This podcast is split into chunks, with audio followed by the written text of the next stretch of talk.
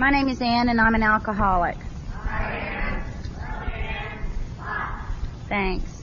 Um, I'm from Waco, Texas, and as is customary in my home group, um, my sobriety date is January 27th, 1974, and I'm will be eternally grateful to the program of Alcoholics Anonymous.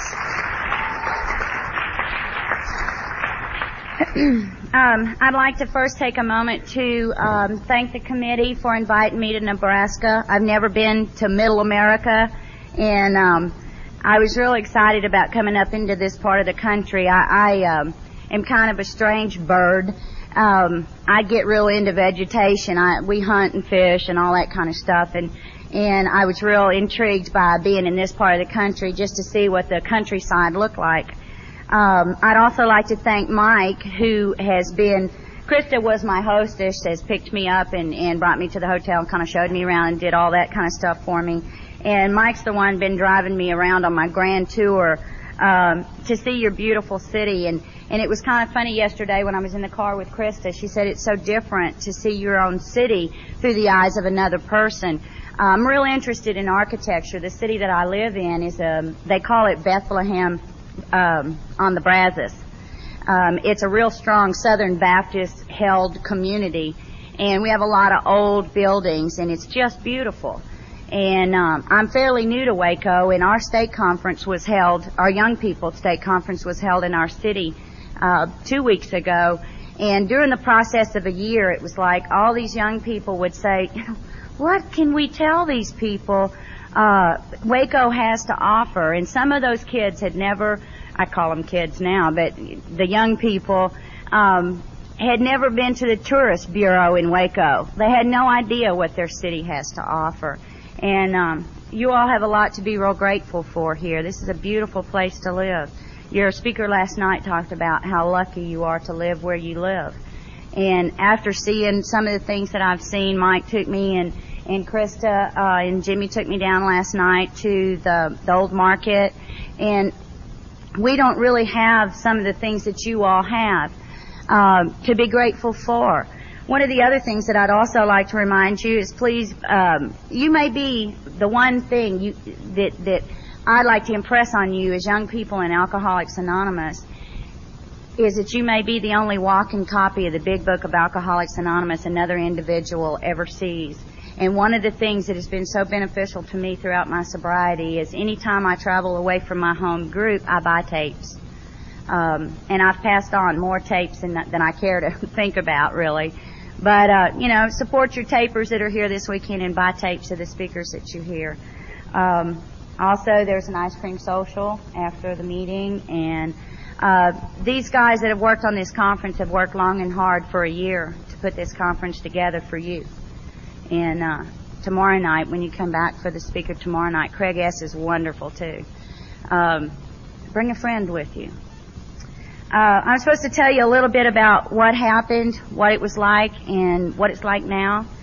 And to me, you know, where in, in my part of the country, you have to qualify. They call it qualifying yourself. And I find that real bizarre. Um, I can't imagine anybody masquerading in the program of Alcoholics Anonymous as an alcoholic. Um, all of my drinking wasn't a nightmare. I had a lot of fun drinking.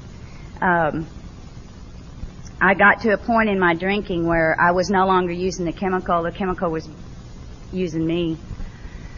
Um, in the 12 and 12, the last paragraph in the 12 and 12, it talks about um, under the lash of alcoholism, we were driven to Alcoholics Anonymous. Um, and when I came to the program of Alcoholics Anonymous, I was beaten, defeated, helpless, and hopeless. You people taught me how to love myself so that I could love you. Um, I'm also a real serious crybaby. I have a real hard time with my story. Um, not crying and, and I can't smoke in here and that's one of the things that keep me from crying. You know, we all have little parades and faces that we put on when we're trying not to deal with the feelings that are going on, and smoking is one of those things for me. So y'all are going to have to excuse me if I get too emotional. Um, I uh, started drinking real young. I have no idea when I actually started drinking. I never knew that that was going to be a prerequisite to coming into the program of Alcoholics Anonymous. Uh, my father was a drunk. And he wasn't a real pretty drunk, but he was a happy drunk. Uh, he did things when he got drunk. He was a cattle auctioneer and, and, um, what he would do would be he'd go to these cattle auctions and he'd come home riding a pony, you know, and, and drunk down the street. Um, he, I, my dad never beat on me, you know. I, he wasn't an angry, hateful drunk. He was a happy drunk. Uh, but it didn't make for a real happy home life. I, I love all these buzzwords we hear in Alcoholics Anonymous today as a result of treatment-oriented lingo type stuff like uh, dysfunctional family. Um, I had a real problem coming into Alcoholics Anonymous labeling things, and that seems to be and has always been a deal in, in Alcoholics Anonymous is we label things. Like, for instance, a good example of what I'm talking about is they would ask me in the hospital where I went uh, to get sober uh, what I was feeling. And, you know, I'd say I'm pissed off.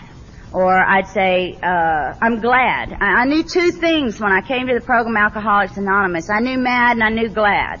And that's all I knew. I didn't know sadness. I didn't know disappointment. I didn't know fear, anxiety, um, all of these other words that, that, that help us to define what we're feeling and what we're going through. Um, my dad was a big part. I, it's so hard for me to tell my story without telling their story too. It's um, I, I didn't come from a bad home. I came from a, a relatively stable home life, but it was dysfunctional, quote unquote. Um, my mother was an Al-Anon and a rather crazy Al-Anon. She wasn't, um, she did the best she knew how to do, you know. Um, I have a real problem with some of the other 12 step programs that we have today. I came into the program of Alcoholics Anonymous duly addicted back in the early 70s when it wasn't cool. Um, now it's very rare to sit in a meeting with anybody who's a quote unquote pure alcoholic. But back when I got sober, I got sober at the old 24 hour club in Houston, and um, they they talked about 30 years of liquid insanity. They talked about John Barleycorn. Who the hell is John Barleycorn? You know, I thought the way those old timers spoke about John Barleycorn and you know raised their hands and looked as though they were in awe of John Barleycorn. I thought John Barleycorn was the president of AA. I didn't know any better, you know. Um, I was 18 years old and beaten and broken when I came to the doors of Alcoholics Anonymous. Um, I was duly addicted, barbiturates, heroin, and alcohol.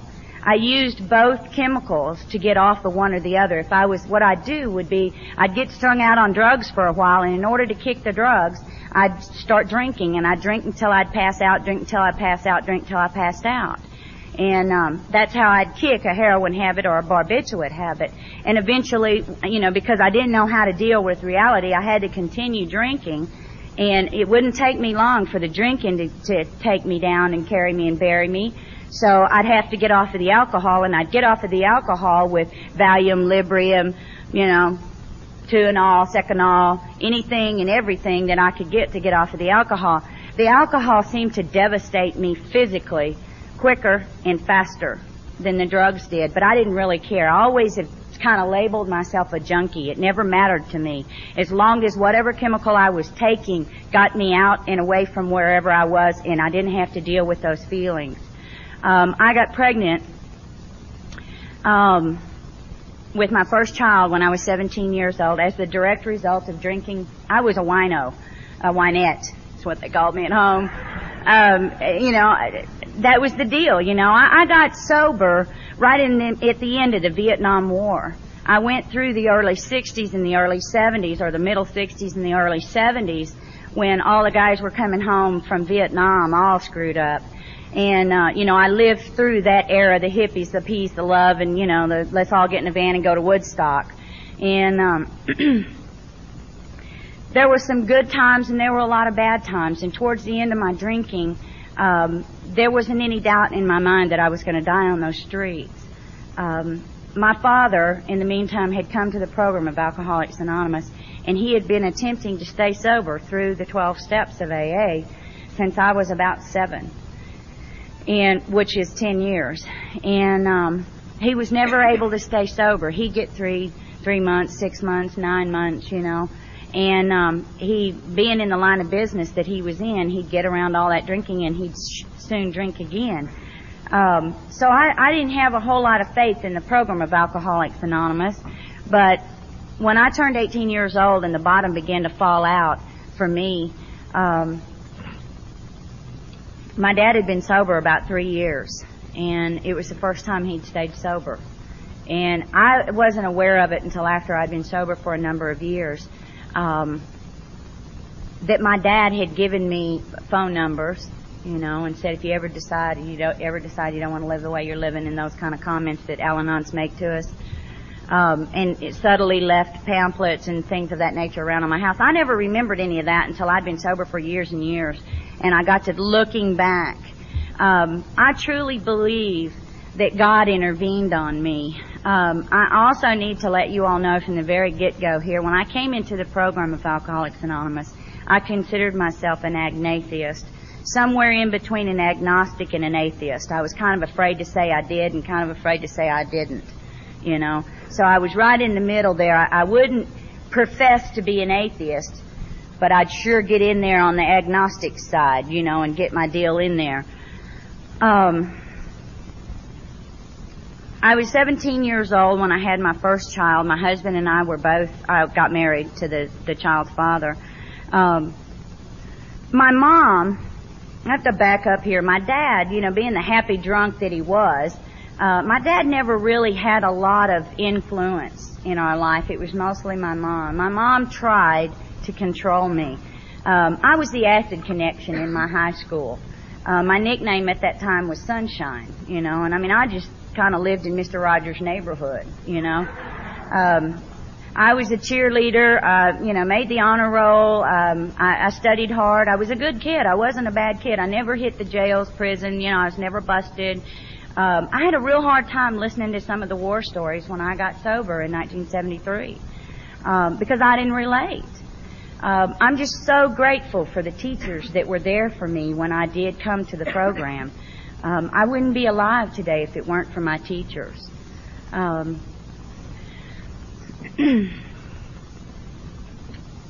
my mom, on the other hand, had all she could handle trying to raise us four kids. She was a school teacher, and back in the early 60s, her income was like $99 every couple of weeks, you know. She didn't make a whole lot of money. Uh, we weren't poverty stricken because my dad was one of those kind of drunks that he worked periodically. And uh, when he worked, he made damn good money. And when he worked and made damn good money, we ate real good. And then on those periods when he would drink and drink hard and party hard, uh, we had beans and cornbread. I was raised on a farm. Um, you know, I wasn't mentally prepared for the road or the path that drugs and alcohol, the devastation that drugs and alcohol brought into my life. Um, I also wasn't mentally prepared because I stopped, I stopped growing when I started using, I also wasn't mentally prepared for life and what life was going to bring me. I wasn't prepared for the war in Vietnam. I wasn't prepared to say goodbye to um, the people that 1971 made me say goodbye to. Um,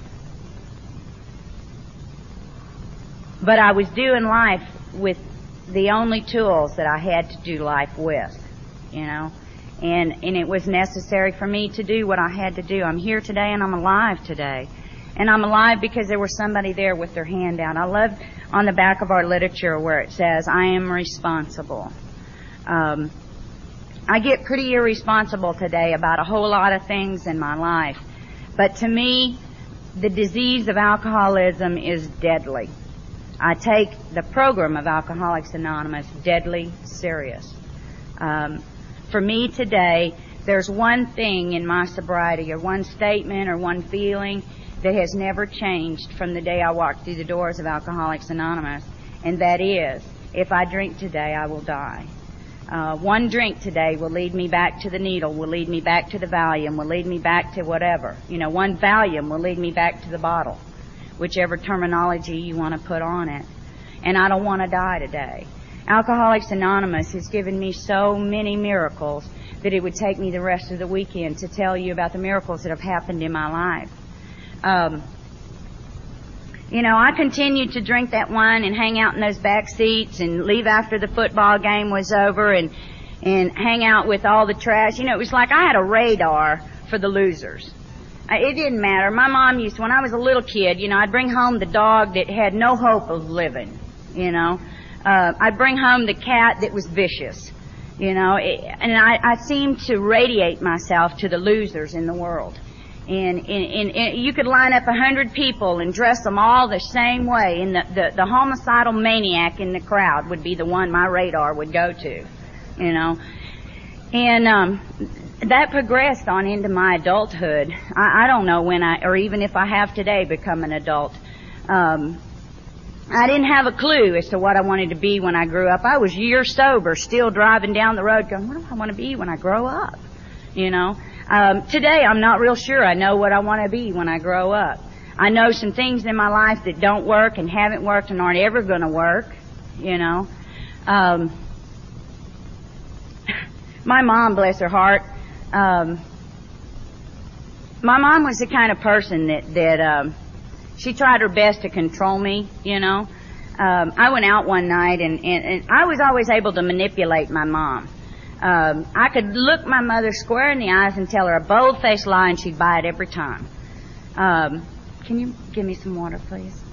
Um, I went out one night with what later became my husband but uh, I went out one night with him, and, and back in the early 60s or in, in middle 60s, these things called peasant blouses were real popular, and they're like blouses that have elastic at the at the top up here and elastic in the shoulders, and we'd take them, and it, that was during the bra burning days too, so we didn't have on underclothing either. But we'd take those shirts and pull them down straight across, you know. And um, anyway, we'd been out parking and I came in the house and I was plenty stoned and, and we'd been drinking Boone's Farm wine and smoking dope from Cambodia. And um, my mother was a librarian and she had huge eyes and she wore pretty thick glasses and it made them look like they were this big when you're stoned on acid. And uh, she looked like Mr. Magoo. And um, I came through the door one night and I had real long hair. It had not been cut in, in I don't know how many hundreds of years, but it was really long and and I'd have to get out of the car and blow my hair around in the wind to get the dope smoke out of it and stuff, and chew all the gum and you know certs and all that kind of stuff. Because my mother was very observant, and um, I walked through the door, and my mother was sitting in the easy chair across the room from me, staring at me. And um, my deal was is I'd hit the front door, run straight for the bathroom, brush my hair and jump in the sh- I mean brush my teeth and jump in the shower you know, get all that smell off of me. My mother didn't smoke and she didn't drink, and I did both. And when you don't do those things, your senses are much more aware of those around you. And so, you know, they used deadly words. They had quit hitting on me years earlier. They knew beating me. They couldn't hurt me. You know, I mean, they could beat me all they wanted. That never bothered me. Uh, what bothered me was those two magic words, you're grounded. That always bothered me. That was a real good cure. Um, I, you know, I crawled out the window. I did all the things those bad kids do. You know, I crawled out the window, slipped keys to my boyfriends, you know, whatever it took to get what I wanted. Um, I came through the door that night and my mother looked at me and she said, Ann Denise, and I immediately knew I was in trouble because she called me by my middle name.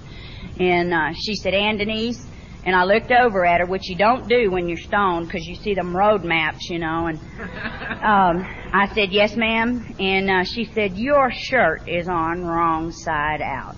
And it was one of those instantaneous, sobering moments. I kind of glanced down, but I didn't want to bust myself, you know, so I just did one of those real quick checks. Sure enough, it was wrong side out. And uh, so it's immediate you know, you got to regroup here. I'm in serious trouble. I'm fixing to get busted. And it's so incredible to me how quick we can be mentally, how our faculties can return. I mean, just like that. And I looked up at her and I immediately started crying and I said, I can't believe, Mom, you let me go out of the house like this? and she bought it. You know, she, she started apologizing to me for letting me go out of the house like that. And, you know, it was kind of like life was an easy street after that. You know, I, I got all full of myself that if I can be, you know, that bold and she buy it, I knew it wasn't going to be any big deal. You know, it just really wasn't going to be a big deal.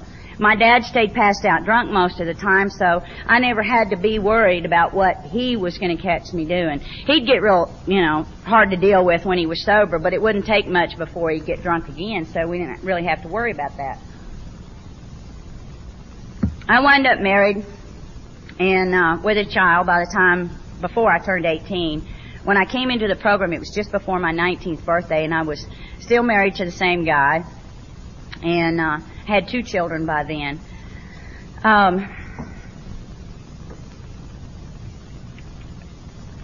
as far as a, a, drinking story goes, that's about the best I can do. I, I, I don't really understand the mentality behind having to qualify myself. I wouldn't be here tonight, um, or in any room of Alcoholics Anonymous if I didn't have to be here. You know, um, what happened was um, after I was pregnant, I was five months pregnant with my little boy, with my second child, when I found out I was pregnant. Um, because I was so into my addiction during that period of time from January to July. Um, I was puking every day. You know, um, I couldn't keep anything on my stomach. Everything I had ran out of me. Everything I, I drank, ate, anything. Um, alcohol was killing me. I was drinking real, real heavy then. I I know women in the program today who have children with alcohol syndrome, and I just count my blessings and you know pray St. Jude every day because neither one of my children were physically affected by my drinking and uh, my drug addiction.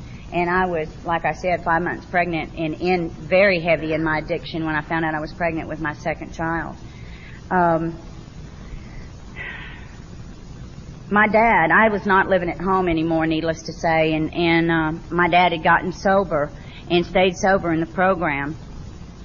And uh, I knew some changes had begun to take place at my home because I did go home every once in a while. Um, I was into that part of your addiction where you believe that God is Monty Hall, and you know it's you're down on your knees, you know, throwing up, and you're saying, God, if you'll just get me out of this, uh, you know, and, and eventually you get out of it and you forget about all of those promises that you made to God, the 10% you're going to send to the church and, you know, the, uh, attendance at Sunday school and, you know, being a good person and paying your bills and all that kind of stuff. Well, I, you know, as soon as I wasn't feeling bad anymore, you know, that, that porcelain throne, that porcelain God, you know, a toilet when you're throwing up and you've been throwing up, I mean, before you throw up, a toilet is a filthy thing. You know, I mean, it's just a nasty thing. Uh, but when you're sick and you're laying on that floor and the world is spinning, you know, and you've been sick for several hours, that porcelain is so cool. You know, I mean, it's so cool and it feels so good on your throat. And, you know, I mean, I, I would just love it. I would cherish that toilet. Uh, that's the kind of drunk I was. I was the most disgusting drunk I've ever seen. I, I've only met one woman in my whole 18 years or 17 years and nine months in this program that was more disgusting than me. And uh, what happened was I came home from the hospital with that child. I left the hospital when he was born. The day he was born, that evening, I walked out of the hospital with a hundred dollar bill and walked three blocks in these little fuzzy purple house shoes in a house coat down to my connections house to get loaded.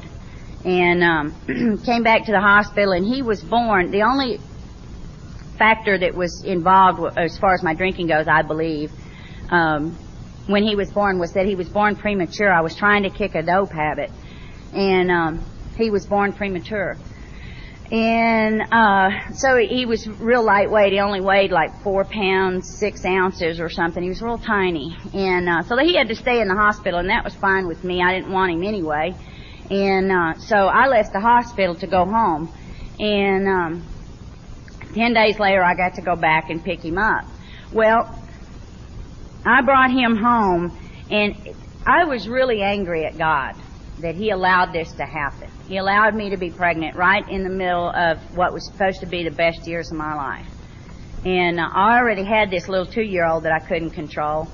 So consequently, this, this baby that I brought home from the hospital was seriously neglected the first six months of his life. I truly believe today that that child would not be alive would not be alive, and I would be sitting in TDC, Texas Department of Corrections, for the rest of my life for child uh, child abuse or neglect or even murder. Um, my little two-year-old would go make his bottles and feed him. She thought he was a dolly. She'd grab him and pull him out of, you know, those swing-o-matic things that you can crank up and put the baby in and it swings. I remember getting out of bed in the morning and taking that little sack of potatoes out of that bassinet and sticking it in that swing and cranking that swing. And that's about all I remember about that next six months after he was born from July to December. Is I remember ever so often picking it up out of that sack and sticking it in that swing-o-matic and ever so often when I'd walk to the kitchen to get a drink, you know, cranking that swing again when it'd stop. Um, my two-year-old would grab him and pull him out of that swing. How he lived through all of that stuff, I'll never know. You, you would, I mean, he's a whopping 169, 70 pounds, six foot three boy now. I mean, man, he's he's good size. When I look at him today, I, you know, there's no way I couldn't count my blessings. There's no way. Um, there's no way under God's green earth I would ever be able to repay to Alcoholics Anonymous the things, the the, the miracles, the wonderful um, grace, grace that AA has given me. Um, I called my father in December of 1973, and um, it was it was. I believe that it was a moment of clarity. I believe that it was a spiritual awakening, as Dr. Bob and Bill Wilson describe in the appendix. Um, I went to bed the night before. I had plenty of drugs and plenty of alcohol at that time in my life.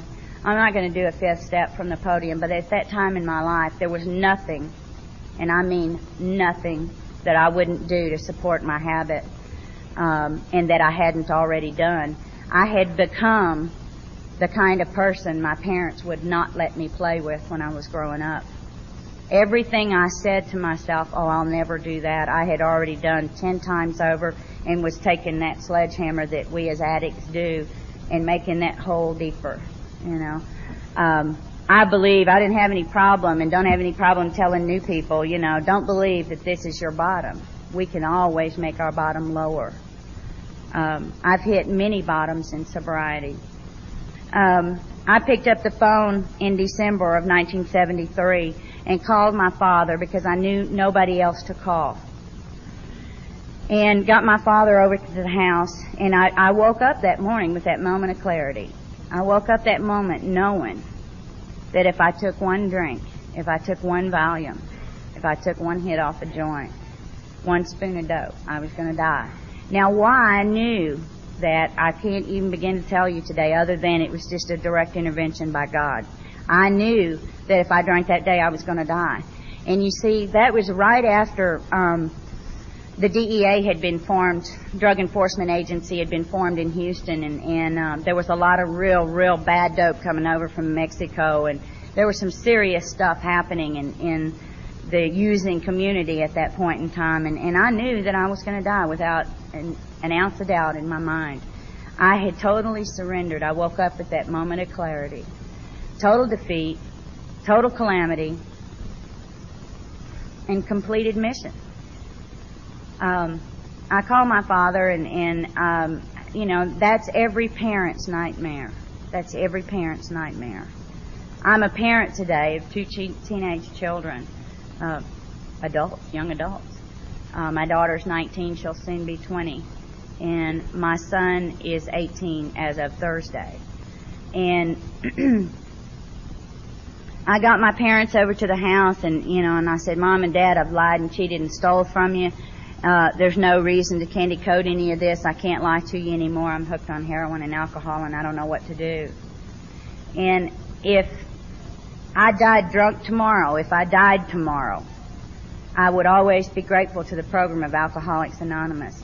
And if there are any parents in the room tonight, please hear what I'm saying right now. What happened when I made that statement to my parents is what saved my life my dad didn't jump up and say, Oh my God, you know, what are the neighbors going to think? How could you do this to us? Or any of those things. My dad looked at me and said, Are you sick? How long has it been? Are you physically detoxing? And from that, he basically 12 stepped me. The only way I believe that a father can, or a family member can 12 step another AA member, and uh, or potential member. And um, he assured me that I was going to be okay. He told me that he loved me in spite of what I had done, uh, and he knew somebody that could help me. And they proceeded to take me to St. Joseph's Hospital, and uh, that's where the miracle began for me. Um, in 1973, they didn't have the treatment centers and the treatment modalities that they have today. Um, it was a pretty wicked situation in those years. Um, I look around the rooms today at, at the rooms in young people's groups and in young people's conferences all over the world, and I wonder if you have any idea how lucky you are. You know, when I got sober in Alcoholics Anonymous, the only kind of diseases that we had, or the only things that happened to us, Ajax or penicillin would take care of. You know, uh, you guys are dying out there on the streets from diseases that can't be cured. You know, you all have drugs and chemicals today that one smoke, one puff will kill you. When I got clean and sober, the worst that could happen to us was VD, you know, I mean, that was a major disaster. The worst that could happen to us is we'd wind up with a habit. Um, the young people today are out there on those streets dying after one and two puffs, after having their first sexual encounter. You know, that's real scary to me. Um, I'm so grateful that I didn't have to throw my life away. When I got sober in Alcoholics Anonymous in 1974, I went into the old 24 hour club. And the majority of those old farts that were in there were 60 and over. You know, they had one foot in the grave and the other one slowly sliding in. And, you know, I thought they were the fuzzballs in the navel of life. You know, the things that they did for fun was play dominoes. Well, I didn't know how to play 42 and Moon, and I didn't want to learn. I was 18 years old, and I wanted to learn how to live. But they just kind of shined me on and shook their head and said, yeah, Annie, it'll be okay. You know, it'll be okay. And I'm so grateful that those old timers in 1973 knew how to love me when I couldn't love myself. I'm so grateful when I look around the room today and I see the amount of intolerance and the amount of lack of gratitude is what I call it, um, lack of concern and care that I got sober when I got sober because they went to any length. You never heard a no, I'm too busy to make that 12 step call. You know? Um, my dad took me down to St. Joseph's Hospital. I'm going to try to stay off my soapbox about that. Um, my dad took me down to St. Joseph's Hospital, and it was a psychiatric hospital, and and it was a little different than what we have available to us today. They they were just finding out that you could certify somebody in being an AA counselor. So they were, I mean, a um, alcoholism counselor. Uh, they were trying all kinds of new things. We had we had primal scream therapy, Gestalt therapy, role playing, shock therapy. Um, you know, I mean, they did all kinds of bizarre things to us, trying to determine what to do to get us sober. We were guinea pigs, you know. Um, I was in this hospital with certified nuts, multiple personality people, you know. Um, today we're kind of segregated a little bit differently when we go into treatment and um, maybe that's good, maybe it's not. I don't really know. I know for me that was a real eye opener because I, I pretty much, even though I was out there in that drug world, you know, in that alcoholism, um, I, I lived a pretty sheltered life compared to what I met and what I saw in that hospital when I went in there. Uh, they sent me to the fourth floor, which is the psych ward, where people are screaming and crying and you know ripping themselves up and mutilating themselves and all these bizarre things that happen. And I met some very bizarre people in that hospital. One of them, we we nicknamed the the maestro. He was a multiple personality, and one of his personalities he could play uh, classical music on the piano. He was a pianist, uh, a concert pianist in this other personality. Bach, Chopin, you know, Mozart. He he actually played, and it was we were all doing the Thorazine shuffle then. That was one of their drug their drug rehabilitation things that they used then, you know, and they give you that stuff and it, you just kind of shuffle down the hallway like little ducks in a row. And whenever the maestro would come down out of his room, he kind of straightened his back and he now he I want y'all to bear in mind that we were all wearing green paper pajamas. They didn't give you anything that you could hang yourself with, cut yourself with, or anything of that nature. Everything was paper. And uh, we were all wearing the same thing. But the maestro, you see, when he would become this other personality, he would get very astute. His back would get straight, his shoulders would come up, cock his head in a certain way. He'd flip his tails because he thought he was wearing a tuxedo. He'd flip his tails and he'd start to march down to the day room. And we had this old piano down there that was out of tune. And he'd walk down. As soon as the maestro gets straight, you could actually see this man change into this other personality. And when he'd become this other personality, everybody just kind of get in line behind him, and we'd march down to the day room, and everybody'd sit down, and he'd put on a concert until the little guys came in the white coats and put him in a white coat with his arms behind his back and took him away. You know, and that was our only entertainment in that hospital. Uh, nowadays you get to go to the movies and bowling and they have all these really neat things, you know, and you can bring your family in and introduce them and, I mean, they just have all kinds of things that we didn't have then. Uh, the other guy that I met, Mr. Arnold, um, he was just nuts. I don't know what his deal was, but he used to run around the hospital singing that song. None of you guys will remember this. Maybe your mom and dad will, but And he used to run around the hospital singing, they're coming to take me away, ha ha, they're coming to take me away, ha. It was a little song that was on the radio then and, and, uh, real popular at that time and, um, he would walk around the hospital saying, they're coming to take me away, ha ha. And, you know, we were still in lockup. They had different segments of lockup at that time. There was complete strip lockup, and that's where you have nothing. That's actual padded cell kind of lockup deal, shut down lockup, and uh, almost like jail or prison. And we were kind of still in lockup then, and um, my, myself and my husband were the only addicts in that hospital detoxing, and we were just in there with all those nuts. We hadn't realized that we were mentally insane, as though you know, as the book describes. Um, all I knew is that I, I drank too much and I did too many drugs, and when I did that, I did strange and bizarre things, and couldn't remember most of them. Um, you know, I had started having blackouts uh, real quick into my drinking, and I, I, I think it was because I had done so many chemicals. You know, it was just instant. I went from like level one, you know, where you're just socially drinking, to uh, scumbag real quick, and I think it was part of the, the drugs that did that. Um, my first blackout, or my last blackout, that's a better one. My last blackout was one of those where uh, I wasn't much really of a barroom drinker, and I was a lover, not you know, not a fighter uh, was involved in all the peace movements and you know all that kind of stuff. And they had this great big uh, plaza type bar room in Houston called um, Uncle Sam's, and and uh, it was a real hot spot in Houston. And I wasn't much of a drinker like that because I was pretty obnoxious, and um, I didn't like men to come and hit on me and offer to buy me a drink. I'd get real ugly and say, "Well, just give me the two bucks." You know, and real crude things. Um, and you know, of course, that would eventually start a fight, and then fight beyond, and you know, stuff like that. And what happened was, is I was up there and I was drinking, and I was drinking wine, and every time I drank wine, I got in trouble. Um, I finally quit drinking wine after this blackout. I decided I should never drink wine because that's what was causing my causing my problem. And uh, of course, I didn't realize alcohol alone was causing the problem.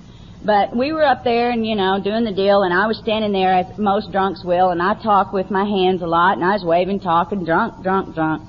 And, um, they had these little bitty round, they were like French tables, you know, French cafe tables, little small tables in there, and it was packed to the hilt, and I went to lean on the table and it dumped over. And it dumped the drinks, and there were several on this table, and this girl, and that's the last thing I remember. Until at some period of time later, I remember being on my hands and knees, crawling out of this bar, and there was a massive fight going on, and it was on like the penthouse. It was on the top floor of this big office building, and there were chairs flying and people screaming, and I was down on all fours, and there was this guy following me out, and we got out, and I wind up um, at his house. I had bits and pieces of that night. I must have been coming in and out of the blackout. I remember going to Antone's and getting a sub you know, and getting those greasy black olives. And uh, drunk eating those greasy black olives was not a good idea. They don't come up as well as they go down. And um, and that's the last thing about drinking that night or anything. Now, bear in mind, I'm married and a wife of, and a mother of two children, and I'm sure some of you will relate to this. I um, woke up, and you know, before you actually wake up, you wake up. Before you open your eyes, you wake up. And, you know, you're home and your significant other feels a certain way next to you and smells a certain way. You're home, you know. And it was like a serious nose check. Uh, I'm not at home was my first thought. And my next thing was, is I felt my own body and uh, I had no clothes on, and this person next to me did not have the same bumps in the right places. And uh, it was one of those kind of dates where you want to chew your arm off, like a coyote date, they call them, you know. You want to chew that arm off so you don't wake that person up next to you. You know, it's, it's, it was serious. Um, I eventually found my clothes and found my car keys, and I got out of there. And I was in a section of town. I never considered myself a traveling drunk until I'd been sober for a while and realized that I traveled a lot when I was drinking. Uh, but I did it mostly in blackouts. I don't remember it a whole lot. Um, anyway, getting back to the hospital, um, what happened in there was, you know, I eventually began as birds of a feather, as the you know saying goes. I uh, eventually began to emulate some of these people in this hospital. Uh, I was becoming nuts with these people. I met some extremely strange and bizarre people in there. Mr. Arnold walked around singing that little song, "They're coming to take me away, ha ha." And, you know, one day he walked up to me and I was about two days off of the stuff. You know, I cold turkeyed in that hospital because I thought that's what I was supposed to do. And, uh, he walked up to me one day after two or three weeks of saying they're coming to take me away, ha ha. And, um, he said they're coming today. And it just blew my mind. I absolutely went crazy. And I talked the nurses into letting me out of the locked ward. I, I kept losing my privileges and I'd wind up back in the locked ward because I was pretty vicious. I was a lot more vicious after I got sober without any chemicals than I was drunk, you know. Um, all I knew is that I couldn't drink anymore, and I sure as hell didn't like any of y'all, and I didn't like what they were doing to me at the hospital, and I was scared to death, and I didn't know how I was going to make it in the world, and I was pretty vicious. And uh, so I, I kept winding up back in lockup, you know, and so I talked the nurses into letting me out of lockup, and they put me out on the open ward. And uh, a few, I, I attempted to take my life out there on the open ward once, um, given the same set of circumstances today, I'd make a different decision. But at that point in time in my life, based on the facts that were available to me, uh, I made the decision to take my life, and it, and it was a serious attempt. It wasn't a, you know, I want to scare somebody attempt. Um, I remember those feelings of being hopeless, helpless, and desperate. And those feelings of being hopeless, helpless, and desperate have returned off and on in my life. But I've never gotten that desperate since um, January 27, 1973, uh, 1974. Um, out there on the open ward, after a few other attempts on my life that were not my own, um, I, you know, found in my blue jeans a quarter, like all those little miracles we hear around the program. I found a quarter and a phone number, and Carney Mary is, eh, you know, or was well, very well known around Houston. She's an old Carney Barker who'd been sober a hundred years. You know, she took her last drink at the Lord's Last Supper. Um, she she was a wonderful old lady, real crusty, real real crusty. She was one of those real crusty drunks. And uh, sober, she wasn't a whole lot better. Cussed like a sailor. She was something else. But I just absolutely loved and adored her. And whenever my father would get too much for us to handle, uh, Carney Mary, we could call Carney Mary and she'd come pick him up and she'd take him down to the flop house and and uh, then after a while Carney opened this place called the Turning Point and, and at one point in time we um, counted the number of people that are attempted to count the number of people that went through the turning point. And uh, there were like 7,500 people that had gone through the turning point and gotten sober and stayed sober through over, uh, over the years that she had the turning point. But what happened was, is I called Carney Mary with that quarter, and I said, "My God, you've got to send somebody here to speak to me. I have got to get out of here. I'm going to die in this hospital." So, Carney, knowing me the way she knew me, and my father and my particular circumstances, knew that she'd have to send somebody kind of special there to see me. Otherwise, I was going to miss the message like so many of us do. And um, so she scoured the city, and she'd been around for a number of years then. And so, needless to say, she did know three or four young people that were, you know, um, attempting to stay clean and sober in the program. And she got in touch with Larry B., Kathy um, H., and Mike Y. And those are the three people that uh, 12 stepped me. And I, I, I think my my thing that I'm supposed to portray tonight is how I got here. And um, this is it. This is the 12 step call that was made on me. At that time, uh, that was during the bell bottom years and the long hair, and everybody kind of looked like the Mod Squad. And um, that's what they looked like when they came to see me. And and um, Larry Brook, uh, Larry B was wearing a dashiki, and he didn't wear anything under his dashiki. He just wore a dashiki. He didn't wear shoes either. And uh, I mean, the groups, the young people's groups in those days, the names of them were like the Natural High Group, the Live and Kicking Group, the White Trash Group. You know, needless to say, we had a little bit of controversy going on in Alcoholics Anonymous. We had those real pure drunks, and then we had these new young people that were trying to infiltrate into the regular AA young people's wasn't even considered regular AA then. And, uh, they didn't particularly care too much for us because we looked pretty bad, most of us. And, um, you know, we didn't wear shoes and a lot of us were still painting flowers on our face. We were love children and real hippies, you know. We'd come to the meeting in, in masses. Uh, we never went alone. You were subject to be thrown out, you know, if you went alone. They didn't like our language either. Most of us hadn't learned how to, uh, communicate without using profanity every third or fourth word. Uh, a lot of the guys had the really long hair before it was acceptable. A lot of things that are uh, common everyday things now were not then.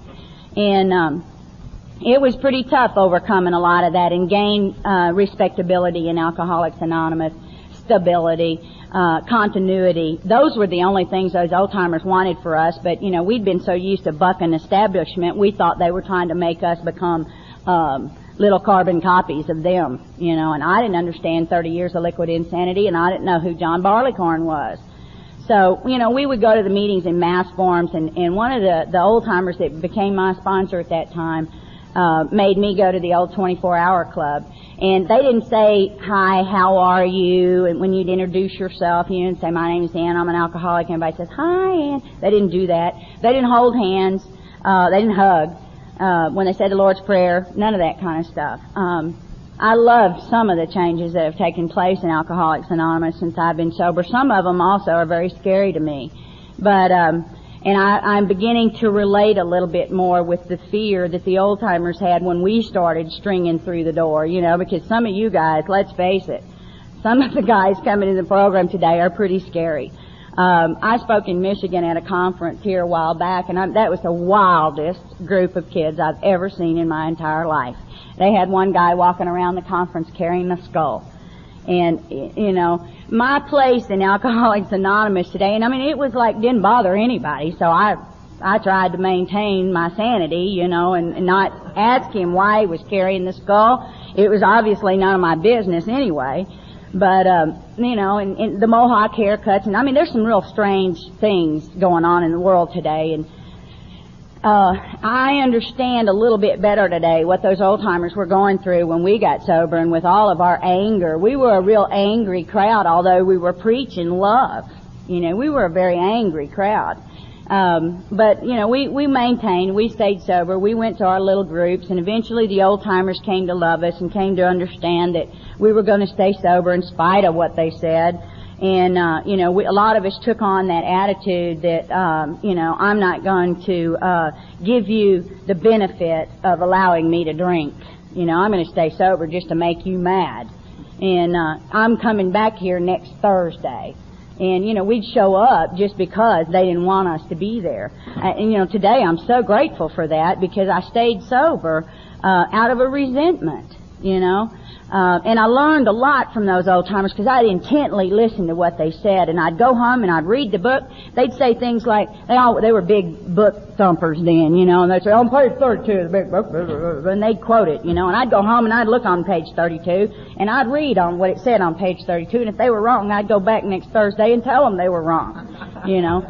But, you know, we stayed sober and they stayed sober and eventually we were able to walk down that happy road of destiny together, you know today, I'm almost 40. Um, I got a couple of years left to go, but um, you know, I'm scaring the hell out of 40 already, and now there's a whole new, um, new wave, new age group, you know, coming into Alcoholics Anonymous, and I believe that I'm the bridge. You know, I believe that my age group in Alcoholics Anonymous is the bridge.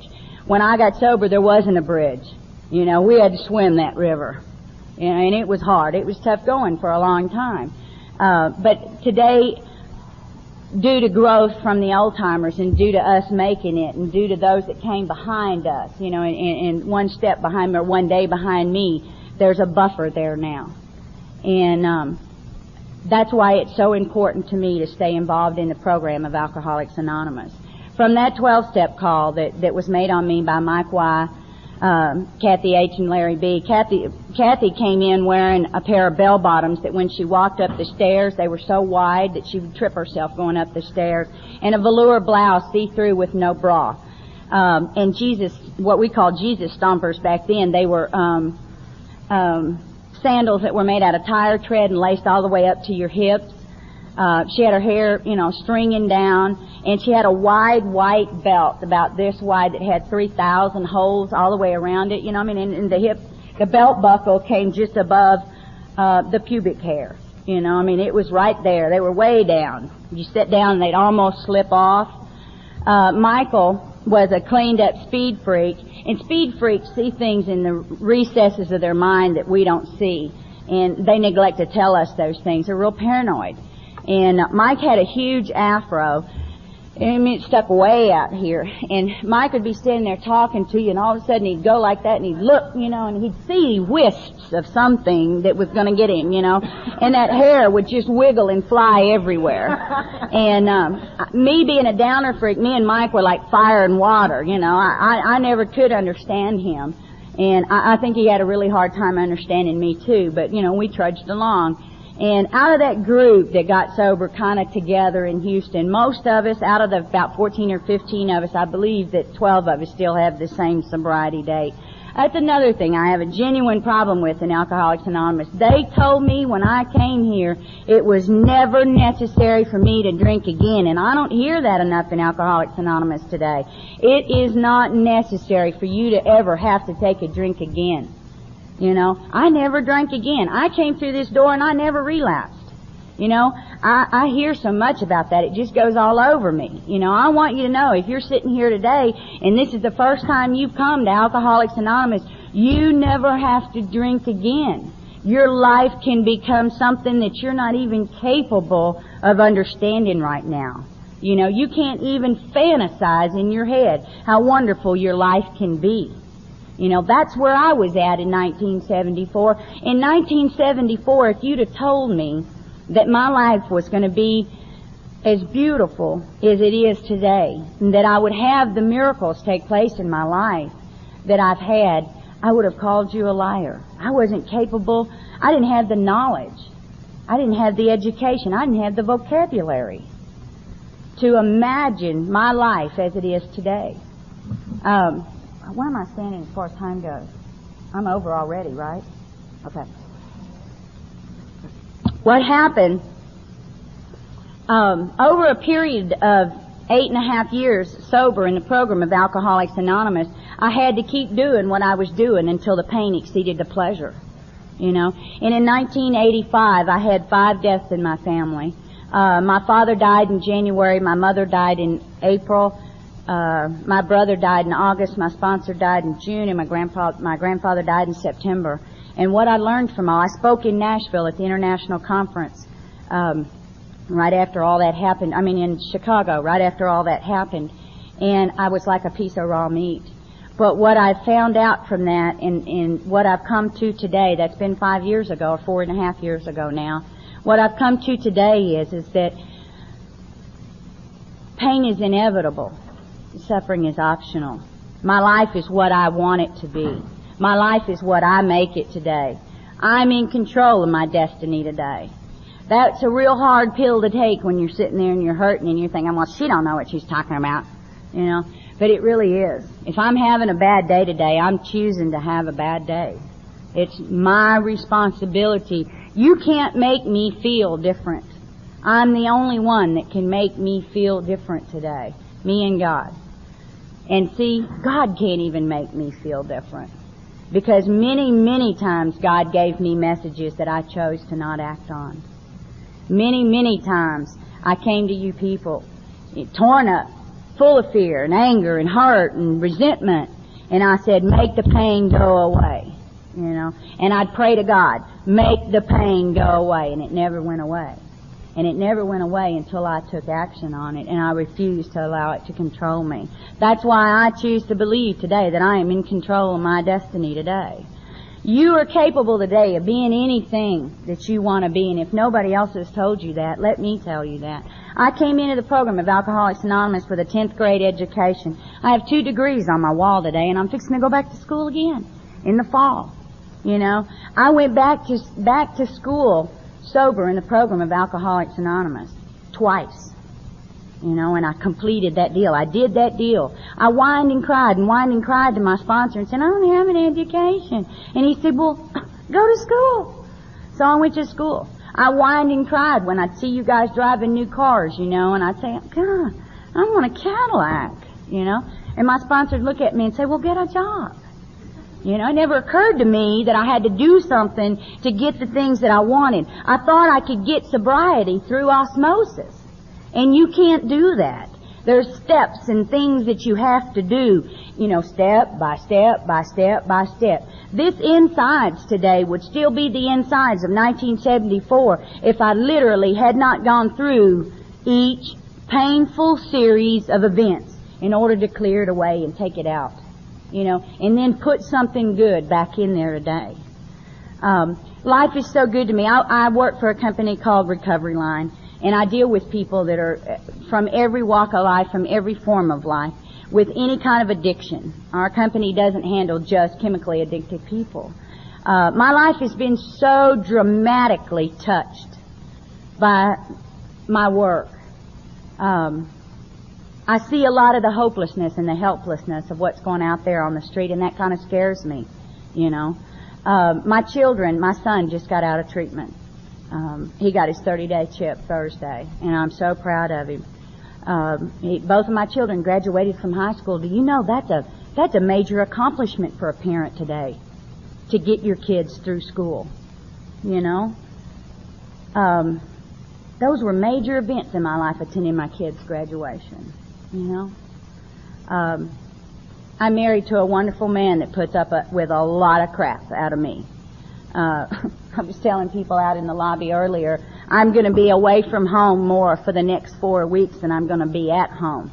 And my people at my job are even tolerant of, of my speaking and my going here and my going there and my doing this and my doing that. And I mean, you know, I have met and shook hands. Now I'm, I'm a kid from the wrong side of the tracks. Okay? I have met and shook hands with two of the presidents of the United States. I have do, two degrees on my wall and fixing to get my third. Both of my children are semi-normal kids. You know? Um, my husband is semi-sane. It hasn't been necessary for me to snatch those kids and snatch those those suitcases and pillowcases stuffed full of last minute clothes and throw them and the kids in the back seat of the car and well I'm just getting the hell out of here. You know, that hadn't been necessary for me for a long time. I'm a runner. When the pain exceeds the pleasure, I'm history. You know, that's the way I dealt with everything. And I had to continue to suffer that pain of how in the hell did I get in this mess again, God? Until one day he just said, that's how you did it. You know, my eyes were open. Just about everything I've ever learned, and I'm going to close with this. Just about everything I've ever learned in Alcoholics Anonymous has be, has come through that moment of clarity that it, that occurs when we get sober. And you'll continue to have those moments of clarity and continue to have them and continue to have. I thought I was having spiritual awakenings, you know. And, I realize today that I've only had one spiritual awakening in the program of Alcoholics Anonymous. And that's when I came to terms with a power greater than myself and I totally surrendered to God. And I said, this is your life. You just give me direction and tell me what you want me to do with it and I'm okay. And it, quit. It ceased to be hard to work the program of Alcoholics Anonymous on that day. It ceased to be hard to live out there in the real world, be involved with PTA politics, city politics, you know, the real people. Uh, I am one of those real people. I pay taxes. I have to go to the PTA meetings. I have to go to the city council meetings. You know, I am one of those real people today. I'm a functioning, productive member of society today, and that's what this book teaches me to be. It doesn't want me to be crippled and handicapped in the program of Alcoholics Anonymous. The deal is all about growth. That's what it's all about. It's all about change. Um, and I want to close with this prayer. when things go wrong, as they sometimes will, when the road you've trudged seems all uphill, when the funds are low and the debts are high, and you want to smile, but you have to sigh. When care is pressing, uh, excuse me, when care is pressing you down a bit, Rest if you must, but don't quit. Success is failure turned upside out, inside out. The silver tint of the clouds of doubt, and you never can tell how close you are. It may be near when it seems afar. So, stick to the fight when you're hardest hit. It's when things go wrong that you mustn't quit. Just please don't leave until a miracle happens. Thank you.